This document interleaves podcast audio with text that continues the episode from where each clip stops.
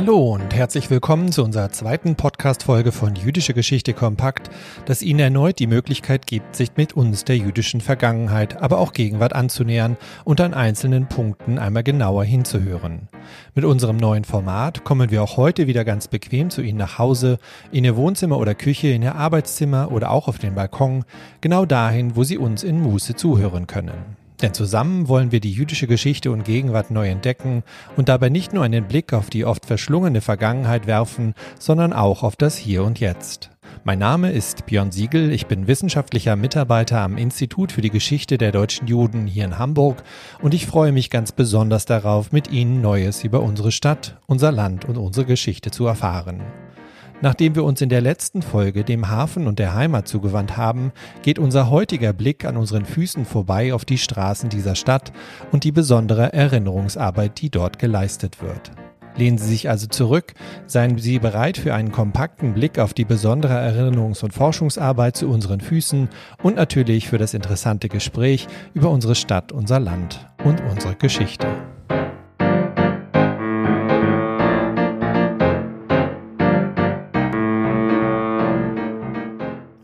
Unter dem Titel Steine und Erinnerungen wenden wir uns heute ganz besonderen Erinnerungsorten zu, die wir tagtäglich vor unseren Füßen finden können.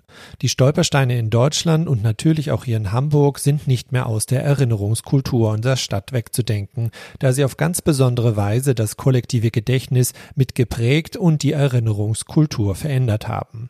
Um uns genau diesen Steinen annähern zu können, bin ich froh, dass ich für mein heutiges Gespräch Beate Meyer, die Mitinitiatorin der Stolperstein Forschungsgruppe Biografische Spurensuche in Hamburg und natürlich auch ausgewiesene Expertin im Bereich der Geschichte des Nationalsozialismus und des Holocaust gewinnen konnte. Erst einmal herzlich willkommen, Beate. Schön, dass du dabei bist. Ja, danke Björn. Und mir gibt das natürlich auch Gelegenheit, die zwölf Jahre Projektleitung in dem Projekt Biografische Spurensuche und nochmal die zwei anschließenden Jahre als Aktivistin des Projektes Revue passieren zu lassen äh, und mit dir vielleicht einzelne Etappen zu diskutieren. Eine der ersten großen Etappen für die Stolperstein-Geschichte ist natürlich eng verbunden mit dem Namen Gunther Demnig, auf den wir später noch eingehen werden. Und obwohl die Stolpersteine vor allen Dingen am 27. Januar, dem Internationalen Tag des Gedenkens an die Opfer des Nationalsozialismus oder auch am 9. November im Rahmen des Gedenkens an die Novemberpogrome von 1938 besondere Aufmerksamkeit erhalten, war die Intention von Gunther Demnig natürlich eine ganz andere und eine eher dezentrale zentrale Wirkung, die er anstrebte. Er nannte es ein Kunstprojekt für Europa oder auch ein Kunstdenkmal und bezog sich sogar auf den Talmud, äh, indem er diesen mit den folgenden Worten zitierte, Zitat, ein Mensch ist erst vergessen, wenn sein Name vergessen ist. Vielleicht kannst du uns diese Idee von Gunther Dämmlich nochmal etwas näher erklären, Beate. Ja, Demnig hat dieses Projekt über viele Jahre entwickelt. Ähm, er hat es zunächst mal als konzeptionelles Denkmal gedacht, also Steine, Stolpersteine, die gar nicht verlegt werden sollten. Ausging er von einer Lackspur, die er in Köln gezogen hat, 16 Kilometer lang, zur Erinnerung an die Deportation der Roma und Sinti in Köln. Und zeitgleich, also versenkte er einen Stein mit den Anweisungen zu deren Deportation dort. Und diese Lackspur, die natürlich vergänglich ist, wie alle Farbe, wurde dann ein paar Jahre später konserviert mit Messing. Und daraus hat er dann Stück für Stück die Stolpersteine, so wie wir sie heute kennen, als 10 mal 10 große ähm, Betonwürfel oben mit einer Messingplatte, mit einer Inschrift entwickelt, die zunächst, wie gesagt, gar nicht verlegt werden sollten. Es dauerte dann noch ein paar Jahre, aber Ende der 1990er Jahre wurde das tatsächlich ein reales Denkmal, was also äh, sich dann ganz schnell verbreitet hat, so dass Demnig heute 75.000 Stolpersteine in mehr als 1.200 deutschen Städten also äh, verlegt hat, in 21 Ländern und einzelne auch in Übersee. Aber das Besondere ist auch, dass es ein Kunstprojekt mit Partizipationscharakter ist. Das heißt, Demnig braucht Leute in den einzelnen Ortschaften, die diese Verlegungen vorbereiten, sich um die Finanzierung kümmern und also die ganze Organisation tragen. Und das hat hier in Hamburg seit 2002 Peter Hess übernommen. Das Stichwort der Menschen vor Ort, die sich engagieren im, in dieser Stolperstein-Initiative, ist, glaube ich, zentral für das gesamte Projekt. Also das heißt, neben Gunter Dämmlich als künstlerischen Kopf der gesamten Initiative ist eben die Forschungsleistung, die vor Ort getan werden muss, genauso wichtig. Und da du von Anfang an dabei warst, wäre es natürlich sehr spannend äh, zu hören, wie du besonders diese Anfangszeit der Stolperstein-Initiative hier in Hamburg wahrgenommen hast. Ja, ich persönlich war eigentlich gleich fasziniert, als die Stolpersteine nach Hamburg kamen 2002. Aber dazugekommen bin ich eigentlich über einen Umweg. Ähm, Gunter Demnig bekam den Max-Brauer-Preis hier in Hamburg und die Kollegin Ina Lorenz hat damals das Preisgeld zur Verfügung gestellt bekommen und sollte etwas schaffen, was die Stolpersteine unterstützt. Und da sie mit ihrer Dokumentation so beschäftigt war über die Situation der Hamburger Juden in der NS-Zeit, bat sie mich, das zu machen. Und ich habe dann ein Buch geschrieben, die Verfolgung der Hamburger Juden, Geschichte, Zeugnis, Erinnerung. Und in diesem Bereich Erinnerung habe ich einen Rundgang konzipiert mit den Biografien der Menschen, für die bis dahin Stolpersteine verlegt waren. Das war in der Zeit sehr neu. Heute kommen mir die Biografien selber also sehr kärglich vor, weil wir heute eine ganz andere Quellenlage haben. Aber damals war es neu für so kleine Leute, die kaum Spuren hinterlassen haben, Lebensgeschichten zu schreiben. Und das hat dann Rita Barke von der Landeszentrale damals auch gesehen und angeregt, dass wir beide zusammen so ein Projekt auflegen und also das für alle Hamburger Stadtteile erforschen. Dann sind wir dran gegangen und haben telefoniert, rumgefragt und haben festgestellt, schon ziemlich viele Leute arbeiten daran und andere wollen daran gehen. Das waren Leute aus Geschichtswerkstätten, das waren äh, eine Antifa-Gruppe, das waren Menschen aus kirchlicher Arbeit oder viele Freischwebende. Einige brachten schon Kenntnisse mit, also wir haben pensionierte Lehrer, Historiker, Archivare oder eben auch Freiberufler aus Medienberufen, aber auch eine Gewerkschaftssekretärin, eine Controllerin von der Telekom, ein Ministerialdirigent aus einem Finanzministerium und einen ehemaligen Verfassungsrichter und viele mehr. Ich hatte ja vorher in der Werkstatt der Erinnerung in den 90er Jahren Interviews mit Verfolgten aller verfolgten Gruppen geführt. Ich hatte mich intensiv mit der Verfolgung der Juden und der sogenannten Mischlinge befasst.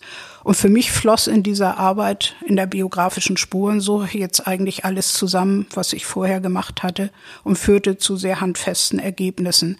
Das war für mich auch eine der wesentlichen Motivationen. Beim Stichwort der Ergebnisse äh, sollten wir vielleicht auch nochmal darauf zurückkommen, was überhaupt auf diesen Stolpersteinen vermerkt ist, also nach der künstlerischen äh, Ausformulierung von Gunter Demnig. Denn auf jedem Stolperstein ist der Name, der Vorname, das Geburtsort, das Deportationsjahr und Ort und auch die Angabe zum Schicksal äh, eingraviert. Ähm, aber wie kommt man überhaupt zu einem solchen Ergebnis, zu solchem Wissen äh, für die Verlegung eines Stolpersteins? Vielleicht kannst du hier uns nochmal einführen in die Forschungsleistungen, die ihr da vollbringt. Wenn der Einzelne dann anfängt oder die Einzelne ähm, fängt bei Juden meistens unsere Forschung bei der Kultussteuerkartei der jüdischen Gemeinde an. Die enthält die Daten einer Person vor ihrer Verfolgung und dann springt der Forschende zur äh, Wiedergutmachungsakte, die also sozusagen der Endpunkt ist und die Zeit also ähm, dazwischen behandelt. Und diese Zeit dazwischen und vor der Verfolgung, die wird dann schwerpunktmäßig untersucht. Und bei nichtjüdischen Verfolgten beginnt meistens die Spurensuche mit der Gerichtsakte, wenn diese denn erhalten ist und bei sogenannten Euthanasieopfern mit der Krankenakte, die für diese Opfer leider meist die einzige Quelle ist, die wir zur Verfügung haben. Insgesamt kann ich rückblickend sagen, dass die Quellenlage für Hamburg eigentlich gut ist. Die besondere Quellenlage hier in Hamburg dokumentiert damit Also nicht nur die Vertreibung und Vernichtung der Jüdinnen und Juden, sondern äh, auch der Sinti und Roma, der politischen Verfolgten, der Homosexuellen, der Zeugen Jehovas und den sogenannten Euthanasieopfern, äh, wie du es ja schon beschrieben hattest. Ähm, bisher lag aber ein Schwerpunkt der Stolperstein-Arbeit äh, auf den jüdischen Opfern, die natürlich auch eine hohe Anzahl aufwiesen. Aber äh, die Forschung der Stolpersteine hat natürlich auch andere Impulse und auch andere Opfergruppen in den Vordergrund gerückt gerückt. Vielleicht kannst du hierzu noch einmal mehr Details sagen. Ja, es sind eigentlich zwei Momente. Das eine ist, dass besondere Ausprägungen der Verfolgung innerhalb der bekannten verfolgten Gruppen hier zutage treten und zum anderen, wie du schon sagtest, neue Opfergruppen, also in den Blick geraten. In Hamburg steht demnächst die Verlegung des 6000. Stolpersteins an. Der wird beispielsweise für einen Chinesen verlegt. In der Regel arbeiten die Biografieforscher ja in ihren Stadtteilen und haben da die ganze Bandbreite von Verfolgten vor sich. Aber sie stoßen dabei oft auch auf andere Zusammenhänge. Also ich will mal ein Beispiel nennen. Johannes Grossmann zum Beispiel hat sich mit der Mordaktion beschäftigt, die am 20. April 1945 in Neuengamme stattfand und hat herausgefunden, warum sie überhaupt also nach Fuhlsbüttel eingekerkert wurden und also ähm, warum sie letztlich dann noch eben vor Kriegsende ermordet wurden, nämlich um Zeugen zu beseitigen. Er hat damit also eine Lücke in diesem Vorgang, der an sich bekannt war, äh, gefüllt. Oder ein zweites Beispiel, Ingo Wille hat die Biografien aller 136 jüdischen Psychiatriepatienten näher beleuchtet die aus ganz Norddeutschland zusammengezogen wurden in Hamburg und dann von Langenhorn in die Tötungsanstalt Brandenburg geschickt wurden. Äh, er hat jetzt auch gerade einen Videofilm darüber gedreht und er hat zusammen mit Peter Hess dafür gesorgt, dass für 109 dieser Menschen auch Stolpersteine verlegt wurden. Hier ist es besonders wichtig, dass er eine, einen weißen Fleck in der äh, sogenannten Euthanasie-Geschichte aufklärt, nämlich also äh, die jüdischen Kranken, die damit einbezogen worden sind. Oder eben ein drittes Beispiel, wo es wirklich um eine ganz neue Verfolgtengruppe geht. Margot Löhr hat sich um die wirklich sehr kurzen Leben von 418 Kindern gekümmert, die von Zwangsarbeiterinnen in Hamburg verstorben sind, meist durch Unterlassung oder Mangelversorgung in den Lagern einige auch durch Gewaltakte, dass sie direkt getötet wurden von Lagerleitern oder Sanitätern. Wir haben aber auch ganz andere Leute, die also ähm, eigentlich die weder jüdischer Herkunft waren noch also in irgendeine Verfolgtengruppe gehören. Und dazu würde ich auch gerne noch ein anderes Beispiel geben. Also Magnus Siems zum Beispiel, ein Name, der niemandem bekannt ist, der war ein promovierter Jurist und hatte eine sehr eigene Auffassung von Naturrecht und wie sich dieses im Rechtswesen niederschlagen sollte. Also heute man, würde man vielleicht sagen, der war ein hartnäckiger Querulant. Aber er wollte seine Ideen verbreiten, hatte einen Aufsatz 700-fach drucken lassen und an alle möglichen Leute im Deutschen Reich verschickt, aber er bekam keine adäquate Rückmeldung aus seiner Sicht. Und um dann den Hamburger NSDAP-Gauleiter und Reichsstatthalter Karl Kaufmann aufmerksam zu machen, hat er mit Platzpatronen bei einer Rede von dem Richtung Decke geschossen äh, und wurde dann verhaftet, in die Psychiatrie, ins Kolafu, wieder in die Psychiatrie gesteckt, bis die Gestapo dann meinte, naja, von dem der, das sei zwar keine psychische Störung, sondern eher grober Unfug, aber man müsse auch in Zukunft von ihm solche Taten erwarten. Und dann haben sie ihn dauerhaft ins Konzentrationslager Fußbüttel eingewiesen, wo er schon nach zwei Wochen Selbstmord begangen hat. Wir stoßen in diesen Lebensläufen dann auch immer wieder auf die Täter, also auf Ariseure, auf Ärzte, die Leute einwiesen, ähm, auf Arbeitgeber, Kollegen, Hebammen, denunzierende Nachbarn und so weiter.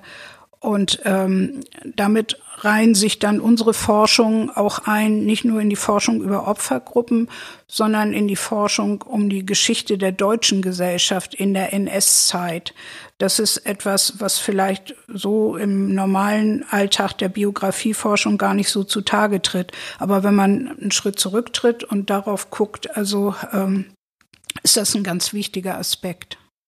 Ja, mit diesem Aspekt sind wir letztendlich auch schon bei der Wirkungskraft der Stolpersteine eben an oder auf die deutsche Gesellschaft oder die hamburgische Gesellschaft, in der wir heute leben. Denn mit eurer Erforschung der jeweiligen Verwicklung der Stadtgesellschaft ähm, tretet ihr natürlich auch in Kommunikation mit der heutigen Stadtgesellschaft. Und daher meine Frage, wie letztendlich, wie wird denn diese, dieses genauere Beleuchten der damaligen Stadtgesellschaft von der heutigen Stadtgesellschaft aufgenommen? Also welches Interesse konnten Stolpersteine wecken und wie werden die Stolpersteine auch in der Stadt wahrgenommen? Ja, die Reaktionen der Stadtgesellschaft sind eigentlich sehr positiv. Also einerseits sieht man das natürlich an der Anzahl der Stolpersteine. Damals, als ich dieses Buch geschrieben habe, waren es 2000, heute sind es knapp 6000. Unsere Biografien äh, wachsen an der Zahl. Wir haben jetzt heute 4200 Biografien, auf die auch viele Rückmeldungen kommen. Und da die Hermann Remsmar Stiftung uns großzügig Übersetzungen ins Englische äh, finanziert hat, kommen auch Reaktionen auf diese Biografien aus aller Welt von Angehörigen, aber auch von Forschern, von Interessierten und so weiter. Wir sind auch geehrt worden 2010 durch die Lappenberg-Medaille des Vereins für Hamburgische Geschichte für besondere Verdienste um die Hamburger Geschichtsforschung, wie es heißt. Oder 2018 mit einem Senatsempfang.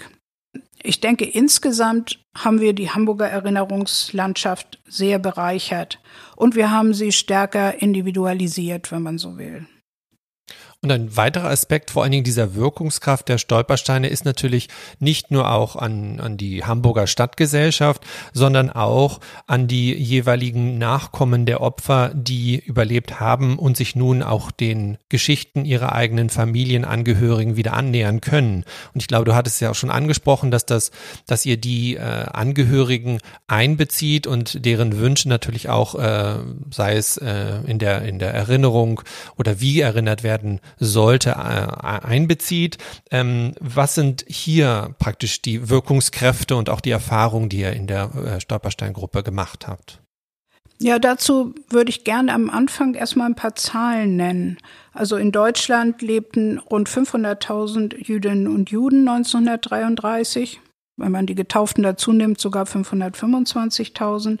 Von denen sind 300.000 emigriert, 165.000 deportiert und 18.000 bis 20.000 haben in Mischehen oder versteckt hier überlebt.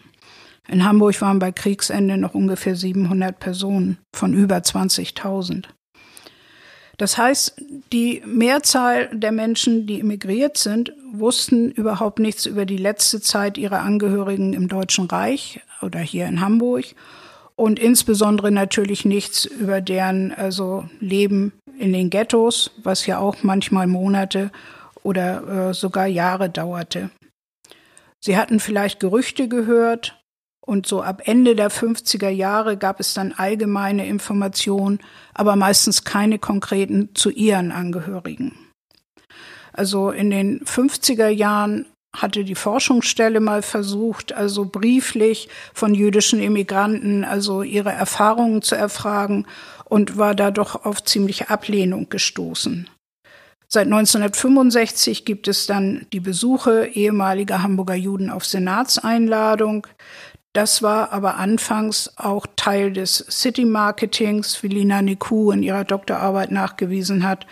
Und die Besucher hatten eigentlich kaum also Kontakt zur Hamburger Bevölkerung und schon gar keine Gelegenheit, ihrer eigenen Geschichte nachzugehen. Das hat sich dann in den 80er Jahren geändert. Nun wurden die Touristen, die eingeladen waren, zu Zeitzeugen. Und insgesamt wurde ja in der Bundesrepublik der Zeitzeuge in Anführungszeichen entdeckt.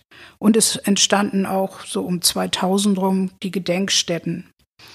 Und das bietet für die ähm, jüdischen Immigranten und deren Nachfahren die Möglichkeit, also jetzt auch Familiengeschichte und Zeitgeschichte, also in äh, Beziehung zu bringen. Gerade diese Möglichkeit, in Beziehung zu treten, haben ja dem Projekt der Stolpersteine und Gunter Demnig sehr viel Lob eingebracht. Äh, ihm wurde 2012 der Marion Dönhoff Förderpreis für internationale Verständigung und Versöhnung verliehen und im gleichen Jahr erhielt er auch den Erich Kästner Preis und hier sagte der Laudator Avi Primo, dass besonders die Stolpersteine den Dialog zwischen den Menschen in Deutschland und Israel neu ermöglichen würden.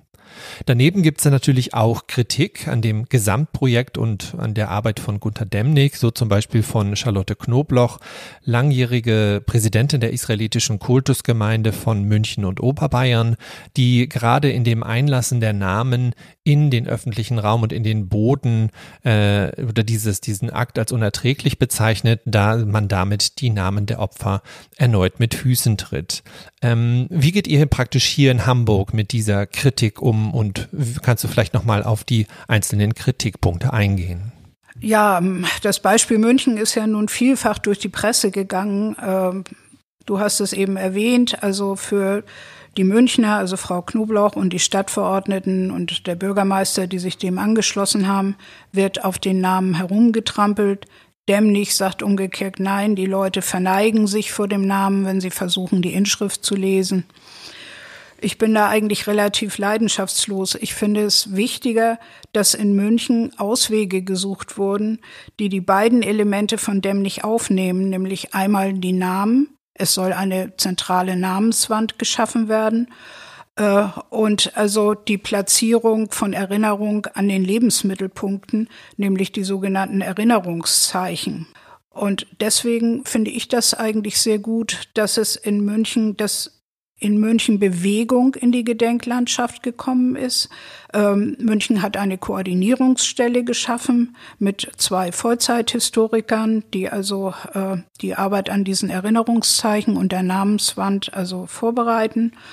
Und äh, die Stadt äh, also trägt dieses Erinnerungsprojekt in dieser Form.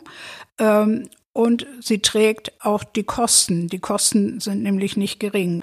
Wir selber arbeiten auch mit den Münchner Kollegen zusammen, denn wir haben ja das gleiche, gleiche Interesse, die gleichen Fragen. Und ich habe dort auch schon zweimal also vorgetragen und versucht zu erläutern, wie man in der biografischen Spurensuche vorgeht.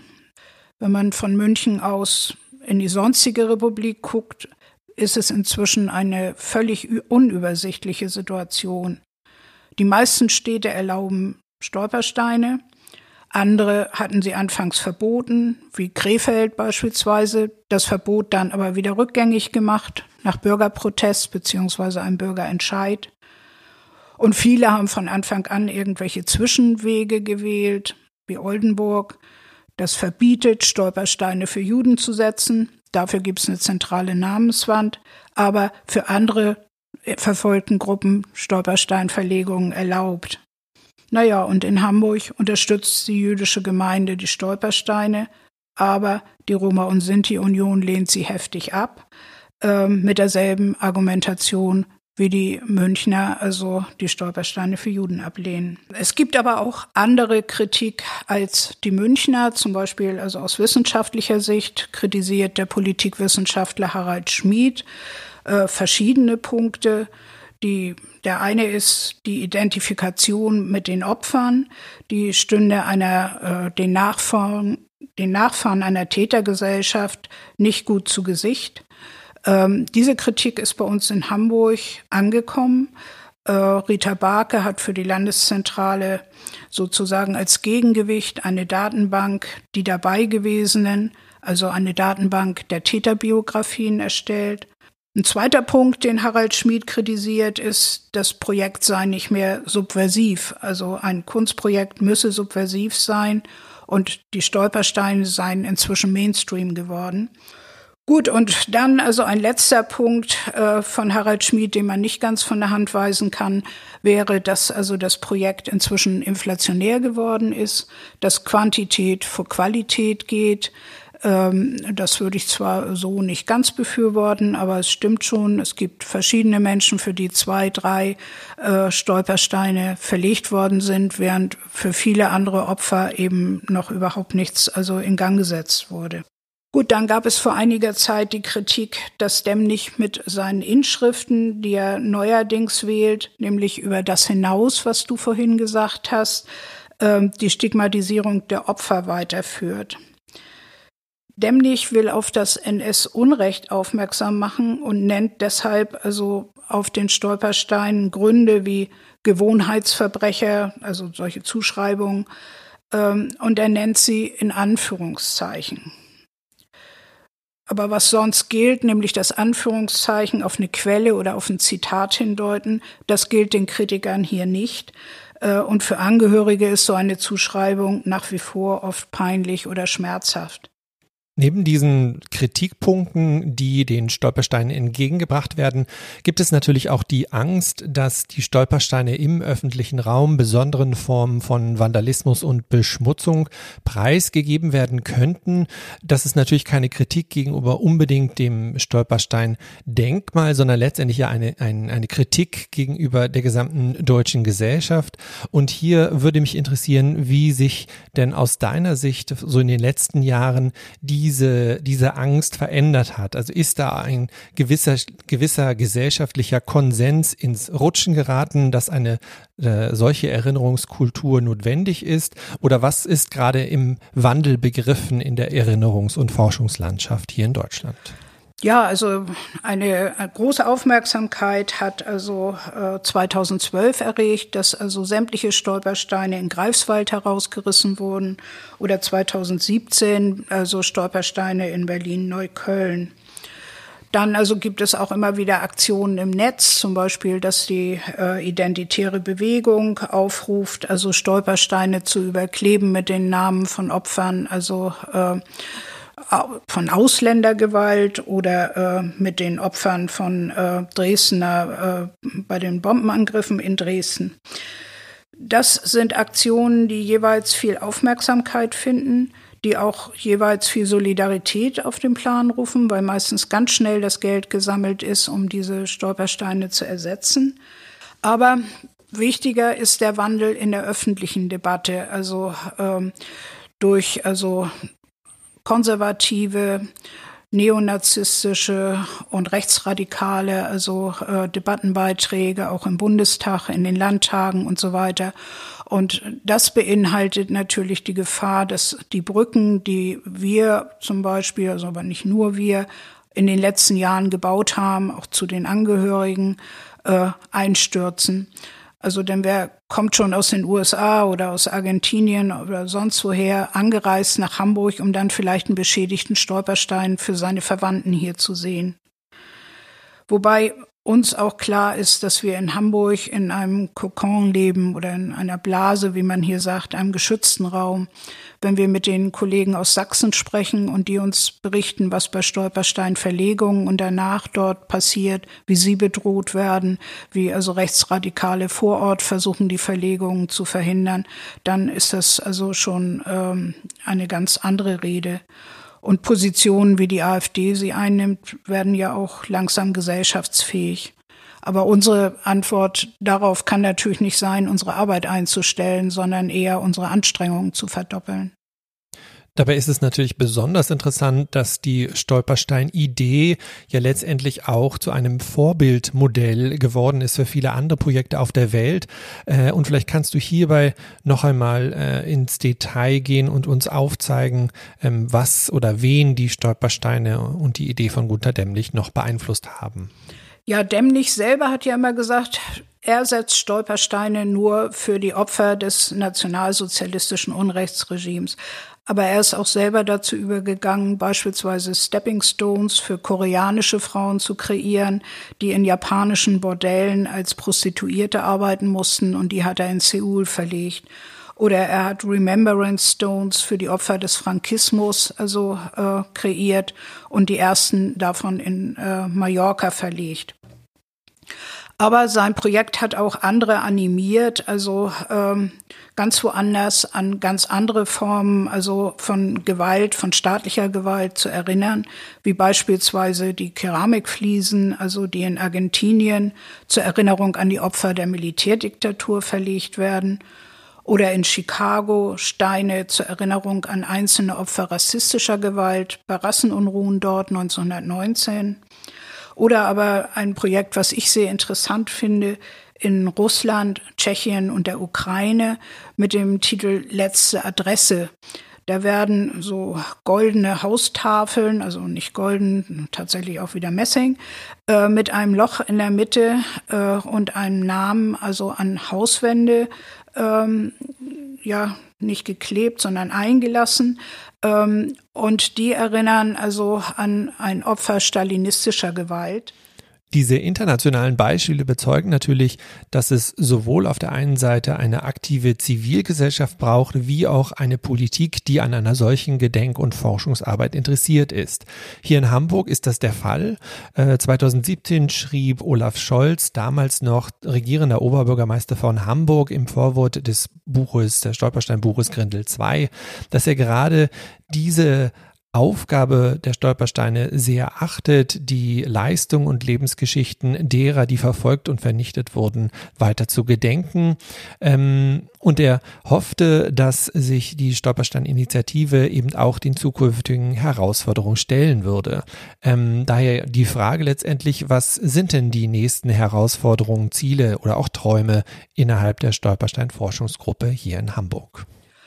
Ja, um mit einem Nahziel anzufangen, also wir wünschen uns natürlich, dass also unsere Biografien in den Gedenkort Hannoverscher Bahnhof einfließen und dort möglichst auf einer interaktiven Stadtkarte äh, für die Besucher dann also abrufbar sind.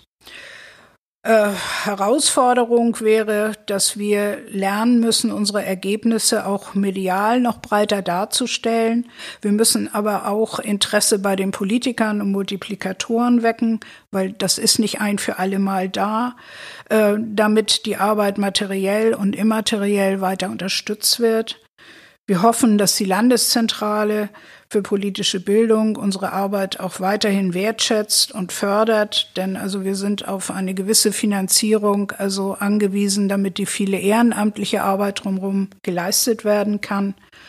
Wir hoffen auch, dass wir neue Mittel auftun, also um die Übersetzungen zu finanzieren, denn also äh, gerade das garantiert eben die weltweite Wirksamkeit. Und dann müssten wir noch ein Zaubermittel finden, wie wir unsere Gruppe verjüngen könnten. Was also eine besondere Schwierigkeit ist, denn äh, jüngere Menschen haben oft Interesse an dieser Arbeit, die sie eine kurze Zeit auch wunderbar mittragen, aber dann verläuft ihr Leben doch anders und also sie verabschieden sich wieder von uns. Zum Abschluss einer jeden Folge fordere ich natürlich immer gerne meine Gesprächspartner dazu auf, äh, den Hörerinnen und Hörer einen, einen kleinen Auftrag aufzugeben, wo sie das, was wir heute im Podcast besprochen haben, vielleicht auch mal in der realen Welt nachvollziehen können. Und damit richtet sich meine letzte Frage, Beate, an dich. Wo würdest du denn empfehlen, hinzugehen, um die Stolpersteine einmal neu zu erleben? Ähm, ja, also ich empfehle die Bornstraße 22, ein ehemaliges sogenanntes Judenhaus, über das Karin Gut auch ein sehr informatives Buch, auch mit vielen Fotos, also veröffentlicht hat. Und ich selber gehe dort gern hin, weil einerseits da die Steine für die Familie Schwarzschild liegen und ich den noch gerade so emigrierten Sohn, also Schlummo Schwarzschild, noch kennengelernt habe und weil dort die Steine für Alfred Pein und seine zweite Frau und seine Schwiegermutter liegen. Und äh, über Alfred Pein habe ich selber also geforscht und gearbeitet und er ist der Vater meiner ältesten Zeitzeugin, der hundertjährigen früher Inge Pein. Damit sind wir auch schon wieder am Ende der zweiten Podcast-Folge von Jüdische Geschichte kompakt. Ich hoffe, Sie haben wie ich viel Neues über die Erinnerungs- und Forschungsarbeit gelernt, die vor unser aller Füßen auf vielen Gehwegen in Hamburg zu finden ist. Schauen Sie also bei Ihrem nächsten Rundgang durch Ihr Viertel doch einmal genauer hin, lesen sich die Inschriften auf den Stolpersteinen durch und surfen auf die jeweilige Biografie auf der Homepage www.stolpersteine-hamburg.de. Damit sage ich Danke an dich, Beate. Schön, dass du uns Einblicke in die Geschichte und Wirkungsmacht der Stolpersteine gegeben hast. Und natürlich auch an Sie, liebe Hörerinnen und Hörer. Schön, dass Sie wieder reingehört haben. Bleiben Sie gesund und interessiert. Und wenn Sie Lust haben, schalten Sie am 6. November zur neuen Podcast-Folge wieder ein. Ich freue mich auf Sie.